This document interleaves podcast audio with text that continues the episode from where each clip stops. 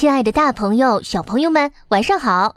我是去看博物馆的研究员管小趣。高更是后印象派的著名画家之一，是大艺术家梵高的偶像。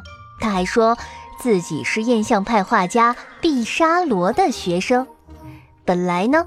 高更家庭美满，事业有成，有稳定不菲的收入，但他为了追求自己的艺术梦想，抛下了拥有的一切，去到了几千公里以外的原始小岛上生活。据说，故事圣手小说家毛姆的代表作《月亮与六便士》，就是根据高更的人生经历改编的。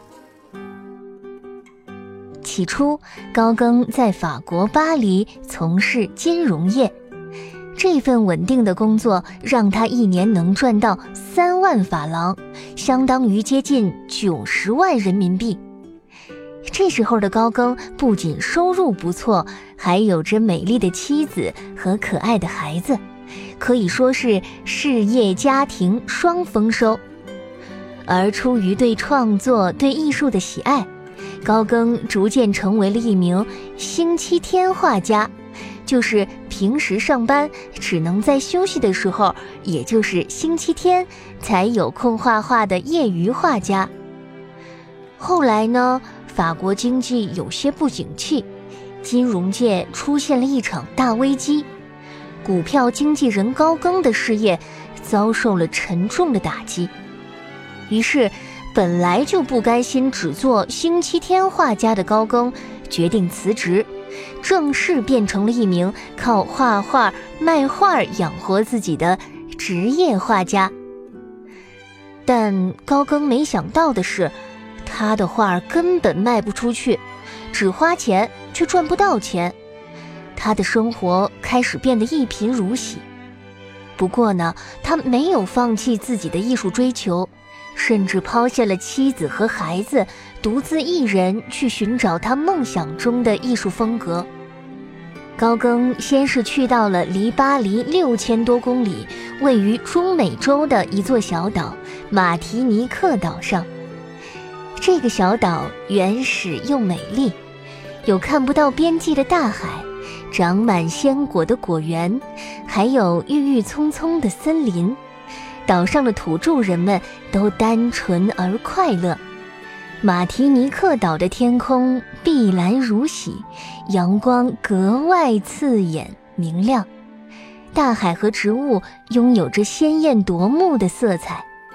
高更的作品开始变得和其他画家大不一样，毕竟在巴黎的画家可从来没见过小岛上这么明亮的光线。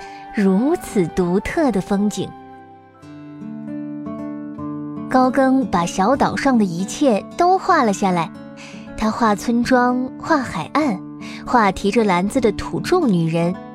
高更的画儿颜色非常鲜艳，他会用又粗又黑的线条来勾勒景物，画面上充满了鲜明强烈的色彩对比。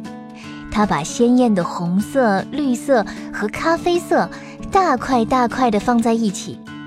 之前的印象派画家强调色彩的真实，画阳光下的景色从来不用黑色，因为阳光下的景物无论如何都不会是黑色的。但高更才不管这个，他把黑色大片大片地刷在阴影的位置上。在这个小岛上，高更逐渐探索出了属于自己的艺术风格。从马提尼克岛回到巴黎之后，没过几年，高更又去了太平洋上的塔希提岛，在那儿完成了他最伟大的作品《大溪地的妇女》。我们从何来？我们是谁？我们向何处去？等等。就这样。